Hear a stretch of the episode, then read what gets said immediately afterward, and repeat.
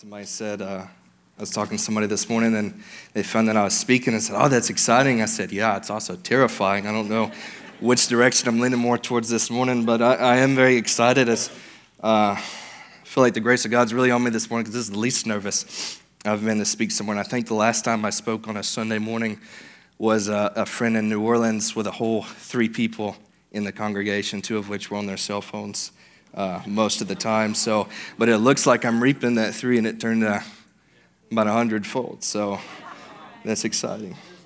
Uh, let's let's go to Mark 13. Will y'all stand for the reading uh, today? We'll start in verse 32.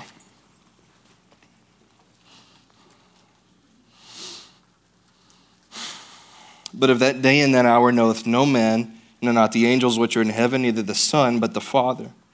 Take heed, watch and pray, for you know not when the time is. For the Son of Man is as a man taking a far journey, who left his house and gave authority to his servants, and to every man his work, and commanded the porter to watch. Watch ye therefore, for you know not when the master of the house cometh, at even or at midnight, or at the cock crowing, or in the morning, lest coming suddenly he find you sleeping.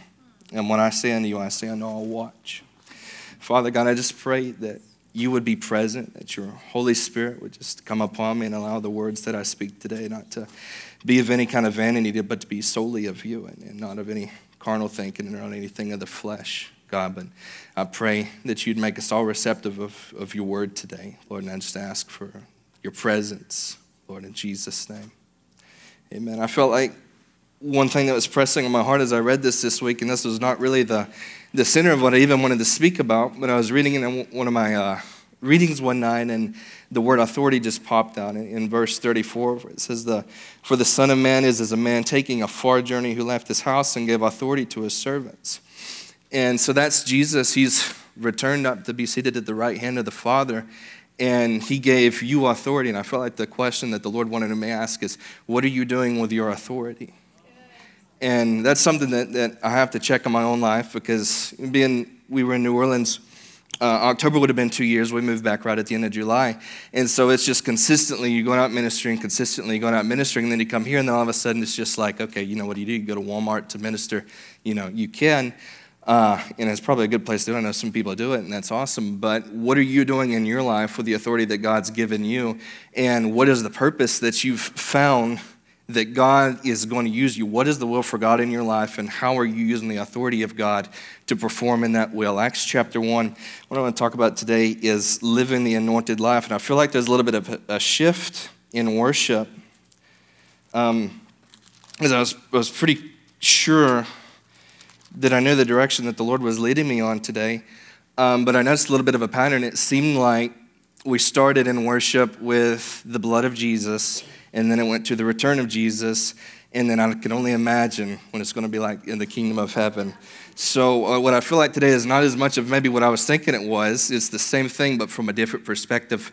Of this, this is a preparation moment. What are we doing with what God's done for us? You know, Titus chapter 2 talks about um, um, waiting for that blessed hope. We're to be a church that is, that is awaiting for Jesus Christ's return.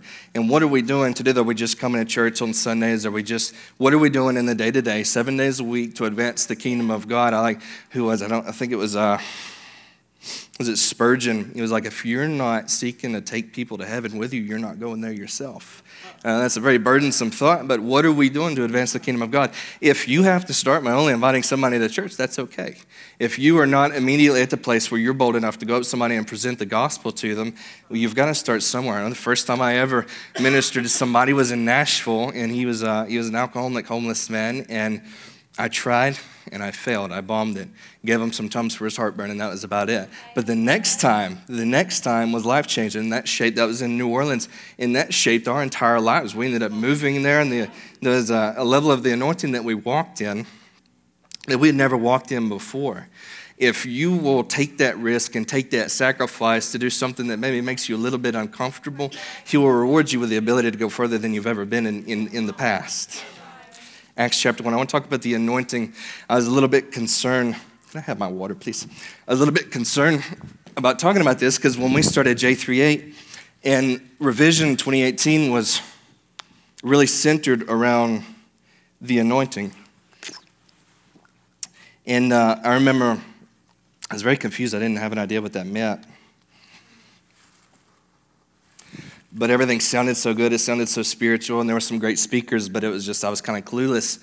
And when I felt like the Lord really dropped this in my heart, I really wanted to take some time to present a little bit of milk before we get into it today.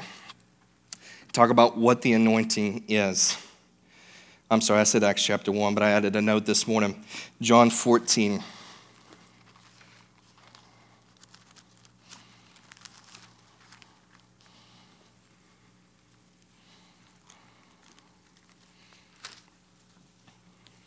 Verses 15 through 18. If you love me, keep my commandments. And I will pray the Father, and he shall give you another comforter that he may be able to abide with you forever, even the Spirit of truth. We're talking, oh, this is the Holy Spirit, whom the world cannot receive because it seeth him not, neither knoweth him. But you know him, for he dwelleth with you and shall be in you. So Jesus is given a promise He's saying, you, You're already familiar with the Holy Spirit because you've been with Him. You've been in the presence of God. You know what that feels like. We were in the presence of God this morning. The key and the anointing is when you're not just in the presence of God, but when the presence of God is in you. That's the difference. Acts chapter 1, verse 8 says, Jesus is, is telling them before his ascension, and he's uh, kind of uh, preceding Acts chapter 2 with a pouring out of the Holy Spirit. But he says, But you shall receive power after that, the Holy Ghost has come upon you, and you shall be witnesses unto me both in Jerusalem and in all Judea and in Samaria and unto the uttermost part of the earth. So, what is the anointing? The anointing is the Spirit of God coming upon you, the very presence of God, not just surrounding you, but what you've been surrounded by has become within inside of you, and you're able to actually carry that into the world. And the key is this: what is he? Because right here in verse 8, he talks about that you'll receive power after the Holy Ghost has come upon you. What is the direct thing that he informed people to do when this power has come upon you? You'll be a witness when you've received the anointing of God, the goal that God has set out for you, the purpose and the will of God, whatever form that may be, but is to be a witness of God, to be a witness of Jesus Christ, to share about, we sing about his blood this morning. What are we doing to talk about his blood? What are we doing in our day to day in our week to week where we are actually presenting somebody with the opportunity of salvation by talking about the blood of Jesus Christ? First Corinthians talks about that from the, the foolishness of preaching is how we're saved. That it's something that's so simple as having a conversation with somebody and talking about the gospel is the very thing that could be the key to their eternal life. If they don't hear it, they can't believe it. You know, there's a lot of preachers uh, because of all these different beliefs that's come in, all these different doctrines. And we'll even go as far as saying that somebody that's never heard of Jesus can love him. And that I understand that when we talk to people, when we evangelize to people that are really nice, it's really hard to talk about eternal judgment. It's hard to talk about sin, but that doesn't give us an excuse not to. Because that will be the thing that hinders them from the gospel. That'll be the thing that hinders them from the presence of God and never being able to receive the anointing in the first place, ever being able to receive their salvation.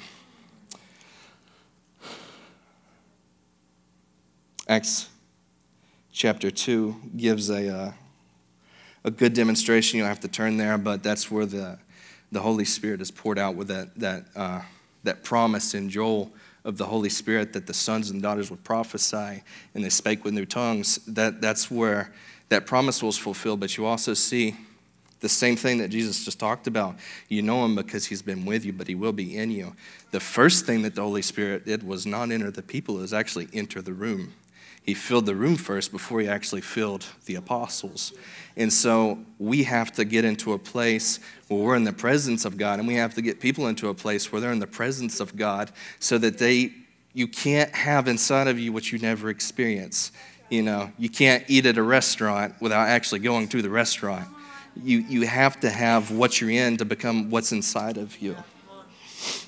1 Corinthians, I'm going to, and this is going to be a little bit of a, a, a, leap, but I feel like it's important to realize what the Holy Spirit does inside of us. What is it? And we're not talking about gifts. I don't really want to go into all that this morning. There's some great teachings on that. I know Pastor Greg has done some great teachings on that. But 1 Corinthians chapter 2, verse 9, I want to talk about just the practical of what it means to be filled with the Holy Spirit. What does that look like? And in your day to day? How does that affect your relationship with God? Because if you have been justified, you've put your faith in Jesus and believe that he died on the cross and he rose again and that, that blood has forgiven you, that's amazing. That's awesome, but there's a lot more to it. That's just the forgiveness of sins. What about all the things, all the promises that comes after that? Acts chapter 2, we'll start in verse 9. But as it is written, eye hath not seen, and I'm sorry, y'all, I'm in the KJV today. That's the King Jesus version.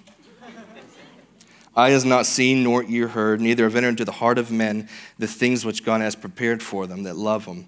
But God has revealed them unto us by his Spirit, for the Spirit searches all things, yea, the deep things of God. And this is what I've kind of found interesting. For what man knoweth the things of man, save the Spirit of man which is in him? Even so, the things of God knoweth no man but the Spirit of God. Now we have received not the Spirit of the world, but the Spirit which is of God, that we might know the things that are freely given to us of God. So that tells me that it actually has a lot to do about thoughts a lot about your mind. Because it says, Who can know the thoughts of man? Who can know the, the character of man? Who can know the ideas of man but the spirit of man that is within him? Same thing with God. Who searches for the deep things of God but the spirit of God? Now, this is what's really cool, and I don't think that we fully comprehend or understand this. Figure our minds would just blow up if we did, but God has given us of His Spirit. That, that's what Jesus, when He ascended, He gave us of His Spirit. He sent the Holy Spirit. That's really cool. Like he sent the Spirit of God that we can receive of him. And so, what that means, if the Spirit searches the thoughts of God and we have the Holy Spirit, we have access to the thoughts of God. And that's where revelation is. That's where learning to hear the voice of God comes in. When I know it's for a lot of people, it's like, what do you mean you can hear from God? Well, the Holy Spirit brings revelation. You know, whether it's through reading the Word, the Word is uh, an embodiment of some of the thoughts and character of God. It reveals the character of God. This is one way that God speaks through us. But also, another thing is that God reveals things into our, our spirit man, reveals things inside of us. It's these, it's those moments where it's like, I know I'm not smart enough to think that up. That was just too good. I have a lot of those. It's just, I know there's no way, there's no way that I could ever come up with something that good. That, that's the Spirit of God revealing things to us that is beyond. That's the thought of God. You're tapping into the authority and thoughts of God. Um, 1 Thessalonians 5 17, you don't have to flip there. But it's the scripture where it says, pray without ceasing. And that word pray, if you look it up in the Greek, it kind of ties in as 1 Corinthians 2 here. If you look it up in the Greek, it's, um, it's like a two part kind of a, I don't know if you call it prefix and suffix in Greek, but when you break it up into two words, it means two things. One is to be exchange, and the other is like ideas, thoughts, wishes, prayer. So when you pray without ceasing, you're actually living a lifestyle to where you're exchanging your thoughts and ideas for God's thoughts and ideas. How can why don't you really see that kind of language in the Old Testament? Because the promise of the Holy Spirit being poured out had not yet been fulfilled we have to have the Holy Spirit to be able to exchange our thoughts and our wishes, our ideas for God. That this is a removal of carnal thinking, it's a removal of fleshly attitude. This is why it's so important to have a prayer closet, to have a place where you get away and you seek God, where there's no distractions. Because the Holy Spirit, when you get alone with God and you begin to pray and you have that intimacy with Christ, it's going to begin to remove all that fleshly thinking. It's going to remove that, that carnal, those carnal thoughts. It's going to remove all those things in the character that you used to have. Remember, if any man be in Christ, he is a new creature. There's a newness that comes in Christianity. Uh, even look at the name Christian. What does it mean to be Christian? Is little anointed one. That's, that's the difference between a believer. There's a lot of believers in the world. There's not a lot of Christians. There's not a lot of people that are walking in the full potential of the anointing on their lives. So to pray without ceasing is actually to live a lifestyle that through intimacy with Christ and fellowship with the Holy Spirit exchanges our thoughts and wishes for God's thoughts and wishes. It's not a one sided conversation. 1 Peter 1 2. We're going through three things real quick just to build a, a foundation, to give a little bit of the milk behind all this, to see what the Holy Spirit does in our lives when we're filled with Him.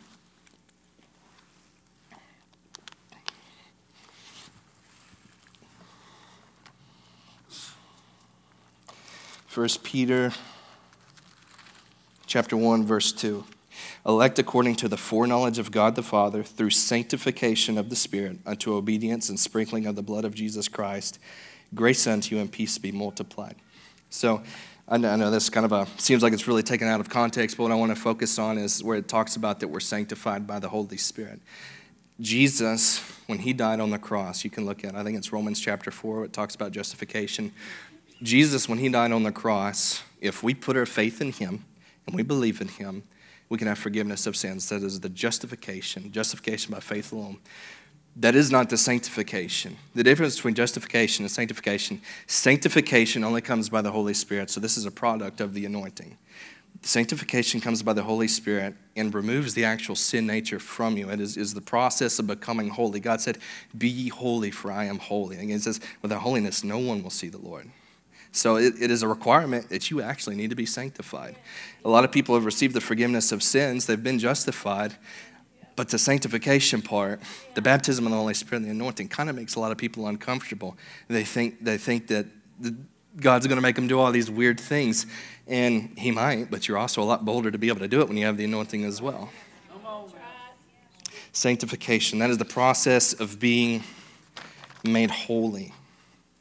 Through the cross of Christ, we're justified when we place our faith in Him, but through the Holy Spirit, we are sanctified.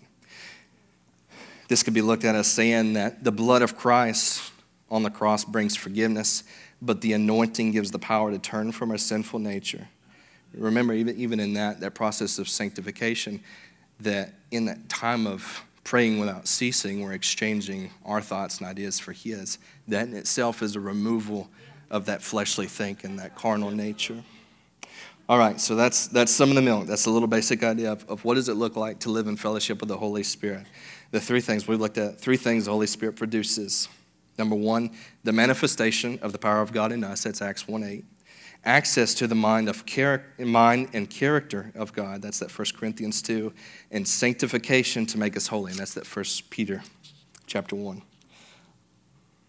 All right, now I want to talk about levels of the anointing the reward of, of sacrifice.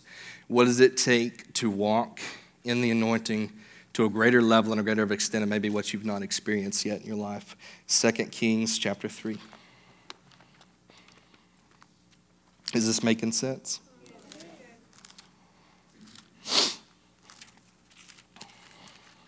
A little bit of the context of what's going on in this passage is the kings of Samaria, Judah, and Edom are, are, seeking Elisha. They want the word of the Lord because they're about to go up against Moab, and they basically want to know whether they're uh, about to lose or not. 2 Kings chapter 3, starting in verse 13, uh, 15, I'm sorry. Verse 15, this is Elisha. Elisha speaking. But now bring me a minstrel. And it came to pass, when the minstrel played, that the hand of the Lord came upon him. And he said, Thus saith the Lord, make this valley full of ditches. For thus saith the Lord, you shall not see wind, neither shall you see rain. Yet that valley shall be filled with water, that you may drink, both you and your cattle and your beast.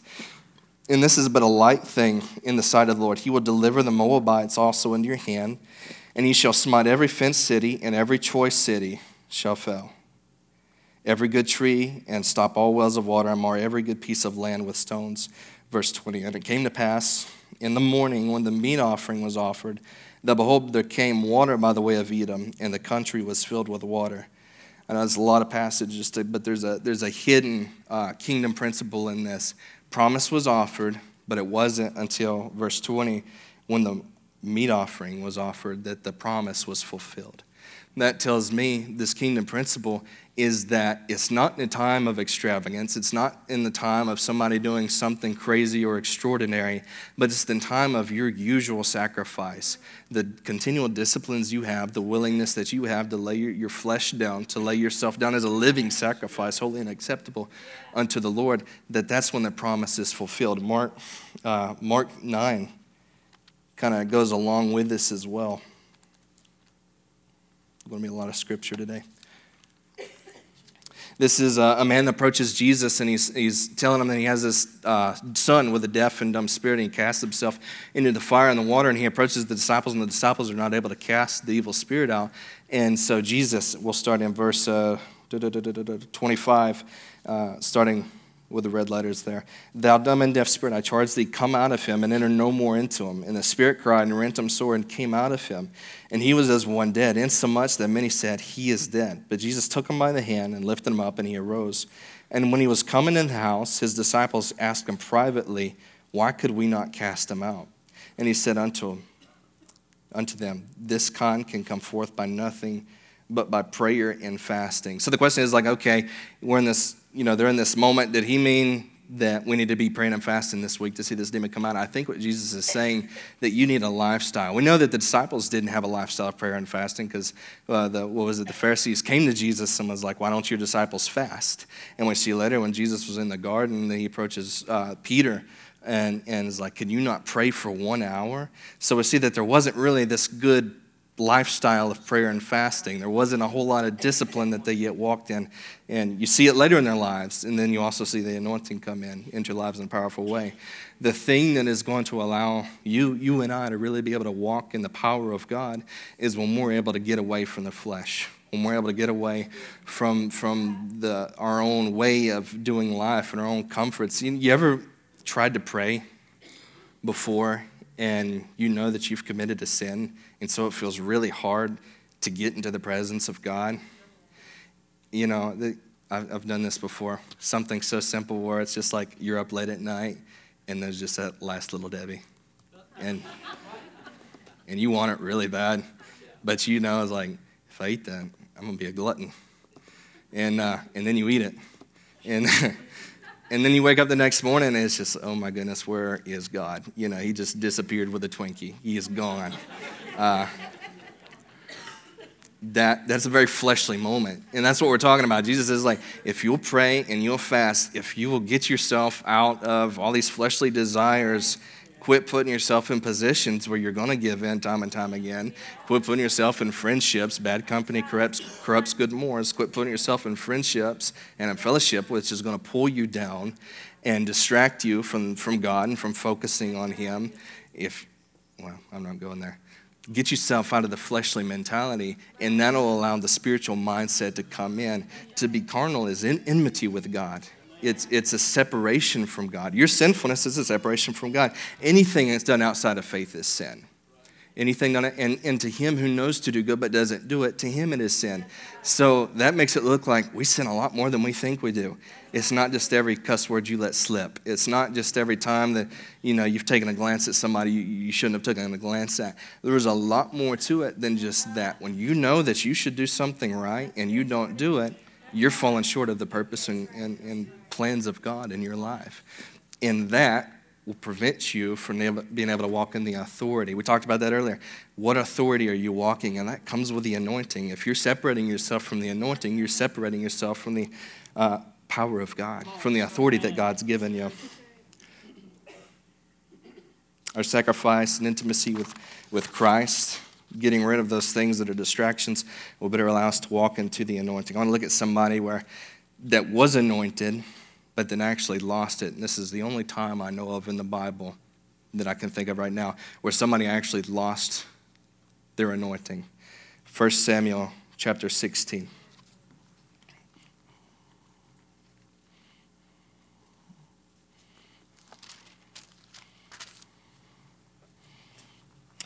King Saul was the first man anointed as king of all Israel. His anointing brought a greater level of authority. He went from searching for a donkey to ruling an entire nation. But we see that the anointing was later removed from him, first spiritually, and then he, it was removed, he was removed from his very place of authority. The anointing brings authority. You're anointed to do something, and then afterwards comes something in the natural that gives you that level of, of authority. If you're, here's the thing if you're anointed to be an evangelist, it's a very good thing to be anointed to be an evangelist before you actually go and be an evangelist. If you're anointed to be a pastor, it's a really good thing to actually be anointed to be a pastor before you go and decide to be a pastor. You don't want to jump into something too soon. Allow the power and anointing of God to come in to effect first. First Samuel 16, 14, just one verse here. But the Spirit of the Lord departed from Saul, and an evil spirit from the Lord troubled him. So he went from being anointed to actually being tormented. Exactly. Uh, you jump over a chapter early, you don't have to go there, but I want to just read a couple of verses. This is Samuel the prophet, the one that actually anointed Saul. This is him talking about what's happened. He says, When you were little in your own sight, was you not made the head of the tribes of Israel, and the Lord anointed thee king over Israel? And then verse 22 And Samuel said, Had the Lord his great delight in burnt offerings and sacrifices, as in obeying the voice of the Lord? Behold, to obey is better than sacrifice, and to hearken better than the fat of rams. For rebellion is as the sin of witchcraft, and stubbornness is as iniquity and idolatry. Because thou hast rejected the word of the Lord, he has also rejected you from being king. That's a, a little bit of a fearful thought, but we also need to realize that when Jesus died on the cross, he only did it once. You know, you could get into Hebrews chapter 6 and look in Hebrews chapter 10 and look a little bit into what some of this stuff could mean. And it, it's, it's a fearful thing. But when you're turning away from God, or when you're, you return to a lifestyle of sinfulness, you're turning away from God. When you turn to your old ways, you're abandoning. For, uh, Hebrews 6 talks about repentance being a foundation. Foundations are meant to be built upon. If you're not building upon it, you're not moving forward. There isn't, there isn't just this continuum in Christianity. You're either moving up or you're moving backwards. If you're not building on the foundation, you're cracking it, you're, you're destroying it, you're ruining it. The anointing brings a level of accountability into your life. It also brings a greater level of conviction in your life because Jesus taught that the Holy Spirit came into the world to bring conviction. Conviction is a convincing of what is right and what is wrong, it's to show you this is according to God's will or this is against God's will.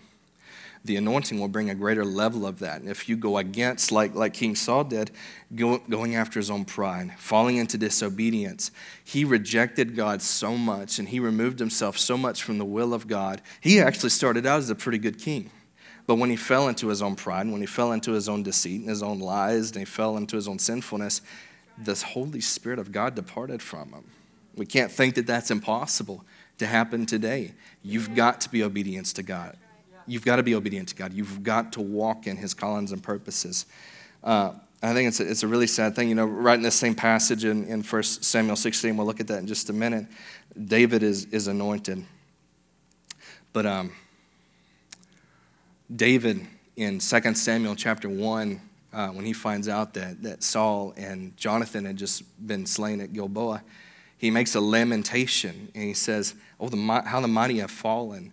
The, the shield of Saul being cast aside as if it had not been anointed. And they used to have these leather shields and they would anoint it with oil. And, you know, there's even something you can do with the armor of God there that it deflects those darts. The shield represents faith, the, the oil represents the anointing. They go together, the faith in Christ and the anointing, and that's where your power is.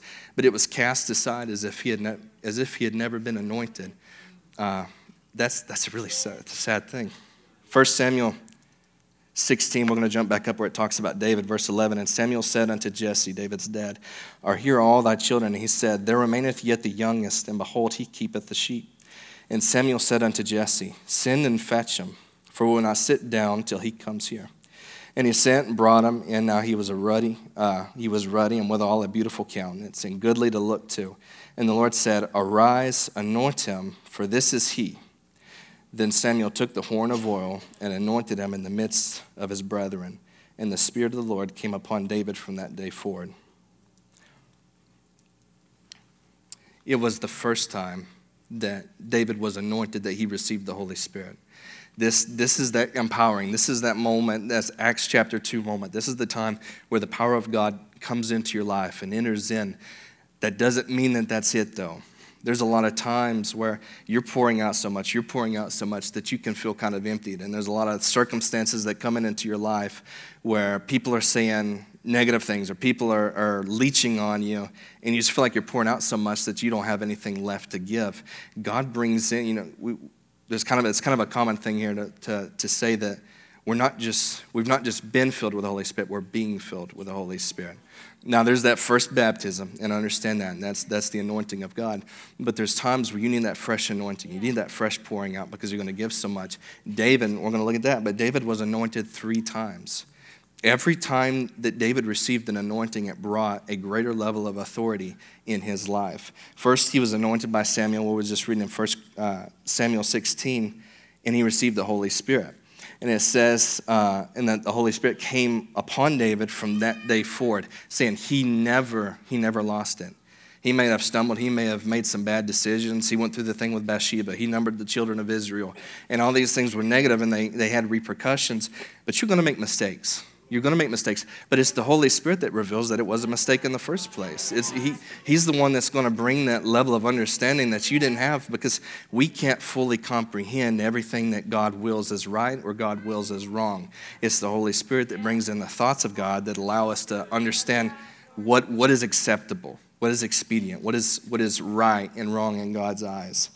He was anointed by Samuel and received the Holy Spirit He was anointed in Hebron in 2 Samuel 2 and ruled the house of Judah for seven years. So I think it was about seven and a half years. And then he was anointed to be king over all Israel in 2 Samuel 5 and reigned 40 years. And this is what's cool. This is where the anointing took David. Each time, it brought a greater level of authority. The first time he was anointed, he received the Holy Spirit. And he was anointed to be king. It was years later before he became king of all Israel. He was king in Hebron before he was king of all Israel. He had to wait for the promise of God. You may have received the calling, you may have received the anointing, and that's really good because that's going to get you where you need to go, but it's not going to be the fulfillment of that. There's going to be more that comes along the way. There's going to be times where you need that refreshing. You know, um, Acts, in, in, in Acts, oh, where it's at, I don't remember, but it talks about those times of refreshing from the presence of God. Repent so there's even an aspect of repentance there. Repent that those times of refreshing may come from the presence of God. That's, that's a refreshing. That's refreshing the anointing in your life. He was anointed three times. And then listen to this his son would construct the temple of God, and through his own lineage, because of the anointing in his life and his willingness to be obedient to God, his lineage would produce Jesus Christ. Jesus would be born of David's line because of one man's obedience, willingness to follow. It could have been Saul. It could have been King Saul, but his disobedience led to him, the Holy Spirit departing from him. David's obedience and his ability to walk into the anointing produced enough fruit in his life, produced the calling of God to be permanent, to last generations after King David had died, and forever to have some money on the throne, being Jesus Christ, who is seated at the right hand of the Father. Your anointing will give you the ability to go where you need to go. Jesus said you'll receive power after that the Holy Ghost has come upon you. But you don't need to just have been filled, you need to be filled. Be continually filled.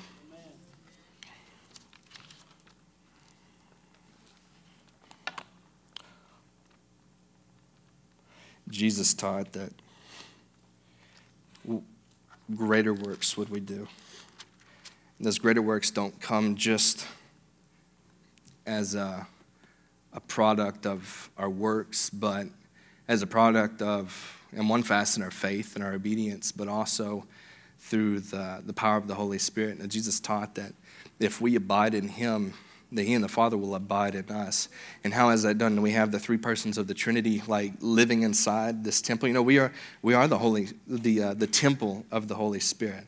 We're, uh, you know, we were talking about earlier in Acts chapter 2, where the Holy Spirit filled the place and then he filled the people. When he also fills this place, we collectively, if you're in this room, we are the temple of the Holy Ghost.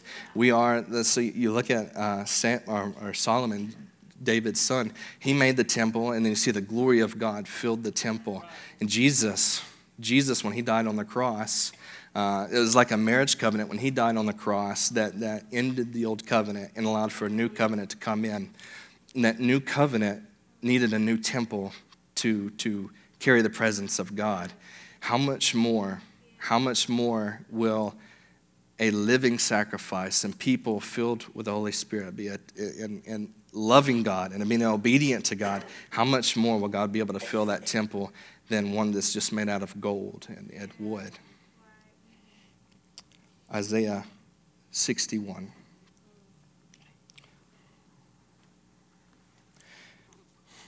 Jesus quoted this um, in the New Testament. It says, The Spirit of the Lord God is upon me, because the Lord has anointed me to preach good tidings unto the meek. He has sent me to bind up the brokenhearted, to proclaim liberty to the captives, and the opening of the prison to them that are bound to proclaim the acceptable year of the Lord and the day of vengeance of our God, to comfort all that mourn, and to appoint unto them that mourn in Zion, to give unto them beauty for ashes, the oil of joy for mourning, the garment of praise for the spirit of heaviness, that they might be called trees of righteousness, the planting of the Lord, that he might be glorified. And they shall build up the old waste places, and they shall raise up the former desolations, and they shall repair the waste cities, the desolations of many generations. I've got six things I want to run through real quick of, of what this reveals of what the anointing is meant to do in our lives, but what we're meant to do with the anointing in other people's lives. Because we talked about this earlier. The, the worship today was about the blood, the return, and the, the soon coming kingdom that we're going to walk in. If you've been anointed, what are you doing when this authority that God has given you? What are you doing with the power of God uh, to make sure that as many people populate heaven as possible? The very first thing, and this is in Acts 1 8, if you remember, it says, You receive power after that the Holy Ghost has come upon you, and you will be witnesses unto me in Jerusalem and Samaria, Judea, and then all the ends of the earth. It starts in a city, and then you see it goes from a city, Jerusalem, to a region, to a region, and then to all the world. It started in this one location, then it spread out. The first thing in Isaiah 61 that says the anointing does is that you're anointed to preach good tidings. That's the gospel. The gospel literally is good news. So you've been anointed first and foremost to preach the gospel of Jesus Christ. The Holy Spirit is to be a witness into the world of Jesus Christ. If you've got the Holy Spirit inside of you, you're meant to be a witness in the world. Number two, to bind up the brokenhearted. This, this is for the entire world to encourage broken people with good news.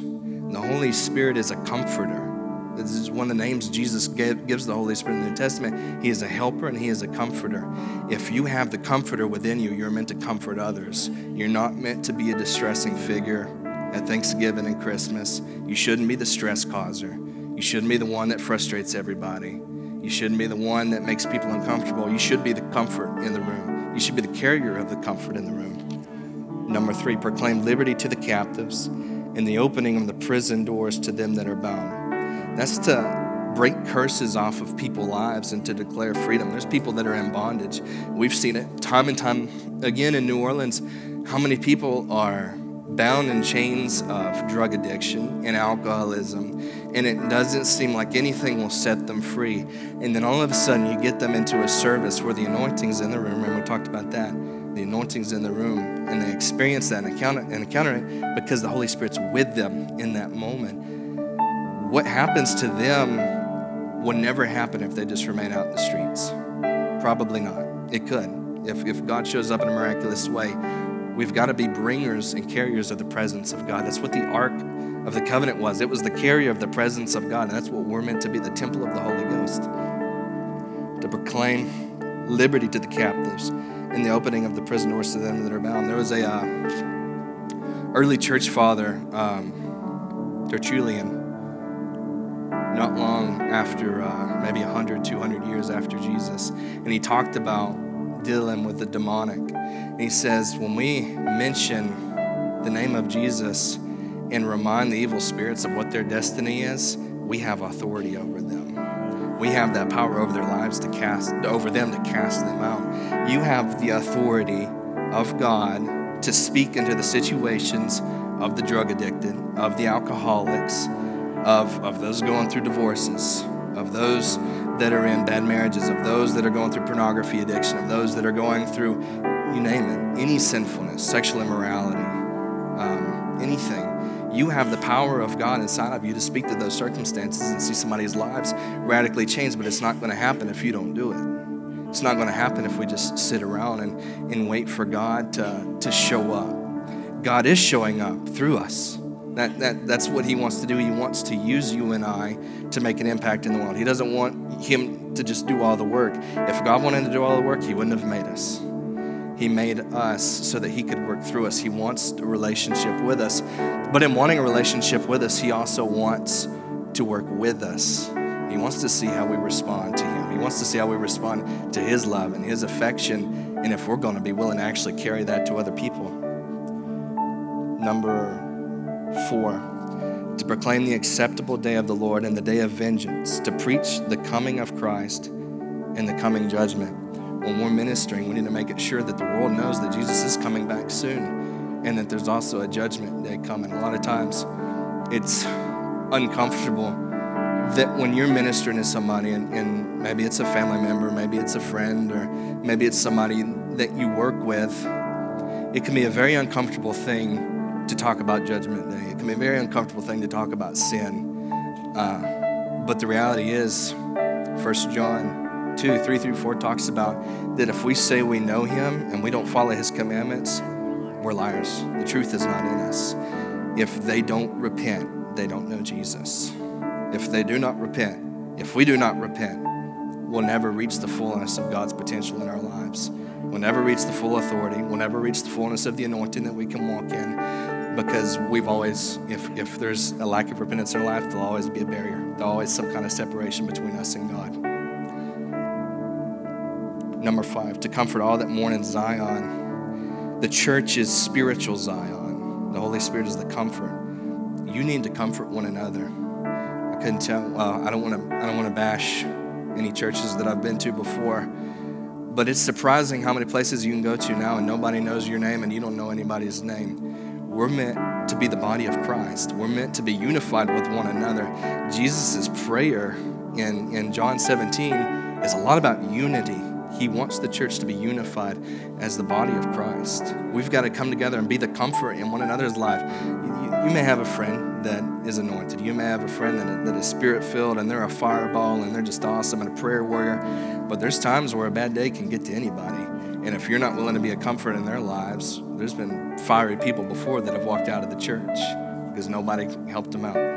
Nobody came alongside to assist them. Nobody came alongside to be that peace and comfort in their lives.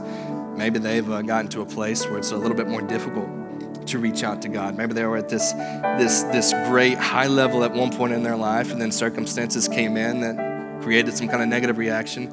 And then now they're not walking apart from God, but they're not as close to Him as they once were. You've got to be that, that person to step in and, and help them in that situation, help them get closer back to God. Be that comfort. Let the Holy Spirit work through you, work inside of you, and work outward of you. And lastly, number six is that your anointing is to build up the old waste places. The anointing is, is to be a work of restoration in your life. If, if things are not being restored, that could be marriages, that could be friendships, that could be your relationship with God, that could be you name it. Whether it's in your own life or it's in the, in the life of the person next to you your spouse, you ought to have a ministry. Each one of you have a ministry. You ought to have a ministry of restoring the things that have been made desolate. And you look at where it, it talks about that in verse 4 of uh, Isaiah 61. It says, And shall repair the waste cities, the desolations of many generations. There are generational curses that have been going on for years that you have the authority to speak into. Uh, John Baker and I, we were in Algiers just the other day, and I'd like to tell you about that sometime. God provided a facility in just a moment. He provided a facility. He's provided housing for John and Georgia. He's provided housing for Madison and I, our family. And he showed up in just an incredible way. But Algiers, where, where the church is being planted, used to be a place where they would ship slaves out of one location and across the Mississippi River into the French Quarter and up the river. And to this day, there is still a deep root of witchcraft, voodoo, and hoodoo, and all this other stuff rooted in that community. And we looked at earlier where it talked about Saul, that it's uh, disobedience. Disobedience is like the sin of witchcraft. So, what the community is really struggling with is, is I'm sorry, rebellion Rebellion is what that community is struggling with. But with the anointing, with that place being the place of a desolation of many generations, we know that we have the anointing and the authority to go in and speak against those generational curses and the slavery that's been going on there. Slavery may have been an end in the United States, but there's still a lot of people that are captive. There's still a lot of people that are behind chains right behind the prison doors and held down in chains right now. But they can be free, but they're not going to be free if we don't go do something about it. There's people in your community that are not going to be free if you do not do something. God has a purpose for you as an individual and collectively for us as a body. But don't ever think that the pastor is going to do all the work. Don't ever think that the evangelist or the apostle or the minister is going to do all the work. God has a requirement on your life for you to go out and to present the gospel to people. God has a requirement for you to go out and minister to people. You ought, you really ought to desire greater things in your life. You really ought to desire. I know, you know, we may look at the, the uh, disciples negatively when they're talking about who wants to be the greatest. And Jesus like, whoever wants to be the greatest ought to be the servant to all. We ought to be servants in our community. We ought to be reaching out and trying to touch lives and ministering to people. If you don't, the world will. The world will go out. We were ministering in Chicago, trying to help minister to a homeless man, and this, this woman come up who was very obviously not a Christian and was getting his attention and volunteering and giving him food. If we don't do it, they're not going to experience the love of Jesus. They're going to experience the love of the world. And that love of the world is just deceit, it's false. It's about self pleasure. I'm doing this to make myself feel good. I'm not doing this because of a greater purpose. We don't do ministry because it makes us feel good. I don't, I don't get to go out and do ministry because I like public speaking. I don't. My parents thought I dropped out of college because I was enrolled in a speech class. You have to be willing to make yourself uncomfortable for the gospel. You've got to be willing to go out and, and reach people's lives. Even one of the most uncomfortable experiences I've ever had in evangelism was riding around Scottsboro one night after Wednesday night service, and uh, there was this group of teenagers in uh, the the yeah that place, the square. Um, and I felt like I was supposed to stop and minister to them and go pray with them. So I kept driving like most of y'all would as well, probably in that moment. But as the Lord was dealing with me, I finally turned around and parked and they just looked at me like I was about to carry a machete over there or something. And I ended up going over there and praying with them. And, you know, one of them was very nice. He knew the well. The well. A couple of them were not so nice and just kind of kept silent in awkwardness.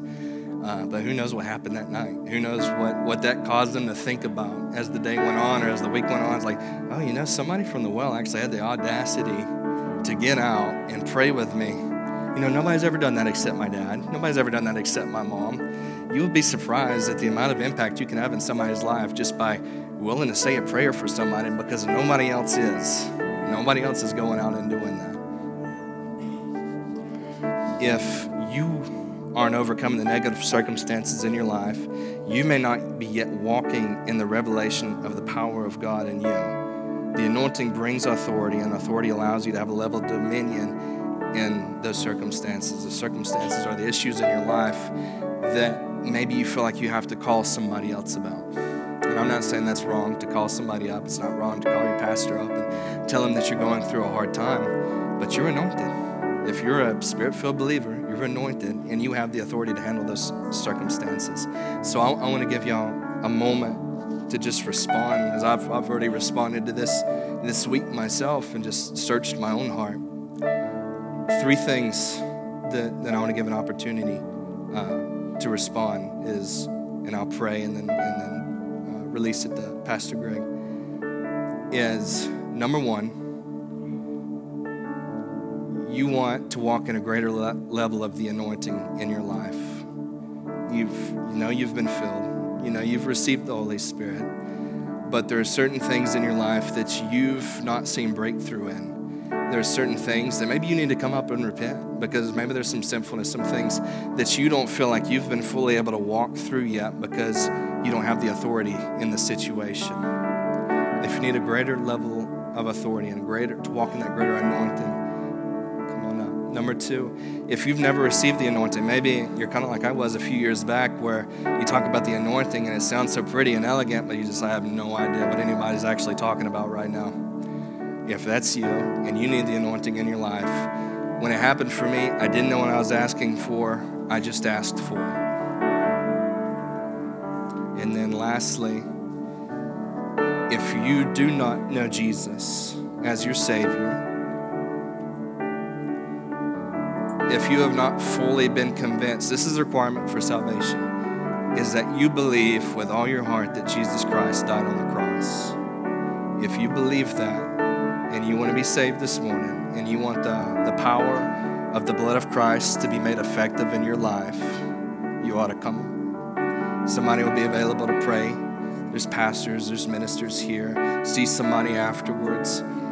A sinner's prayer is not going to set you free, but your faith in Jesus Christ will. And then once you've been saved, you ought to get in line for the anointing as well, because that'll bring a greater level of authority in your life. Father, I pray over everybody today that wants to receive a greater level of authority in their lives, wants to walk in the anointing maybe in a way that they never have before, and want to, to serve you in a way that maybe they never have before. God, I just pray a release of your Holy Spirit to be upon them today, God. I pray that you'd move mightily in their lives, Lord. If there's any sins that have gotten in the way, that have become a hindrance between you and them, Lord, I ask that you would remove it, Lord, that you would bring forgiveness in this moment, Lord. Wash it clean. Don't let them return to those old sinfulness, those old sins, or those old remembering the old sins anymore. Who the Son sets free is free indeed. Let them be completely free. Let them, let even that the, the old sins be forgotten of. Remove it from their minds, remove it from their hearts, remove the guilt, remove the shame, remove any disobedience, remove any pride. Bring a level of freedom into their lives. Where the Spirit of the Lord is, there is freedom. And where the anointing of God dwells inside each and every one of you, there is freedom within you. Freedom in your life and freedom to speak it in somebody else's.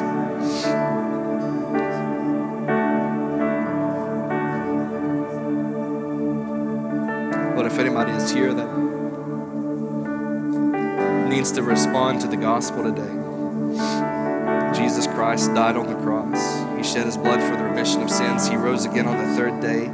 He ascended on high and he sent the gift of the Holy Spirit. If there's anybody here today that needs that to become real to them, Lord, I just pray that there'd be a fresh revelation in their lives, that they'd be able to see the gospel they wouldn't be hindered, they wouldn't be blind, they wouldn't be deaf to it, but that their perception would be enlightened and that their understanding would be enlightened. To be able to respond to your gospel today and to fully walk as a believer and disciple of Jesus Christ. Lord, I pray for a fresh anointing over everybody today that seeks Him. May you fill them, may you lead them, and may you send them out to be ministers of the gospel today. In Jesus' name.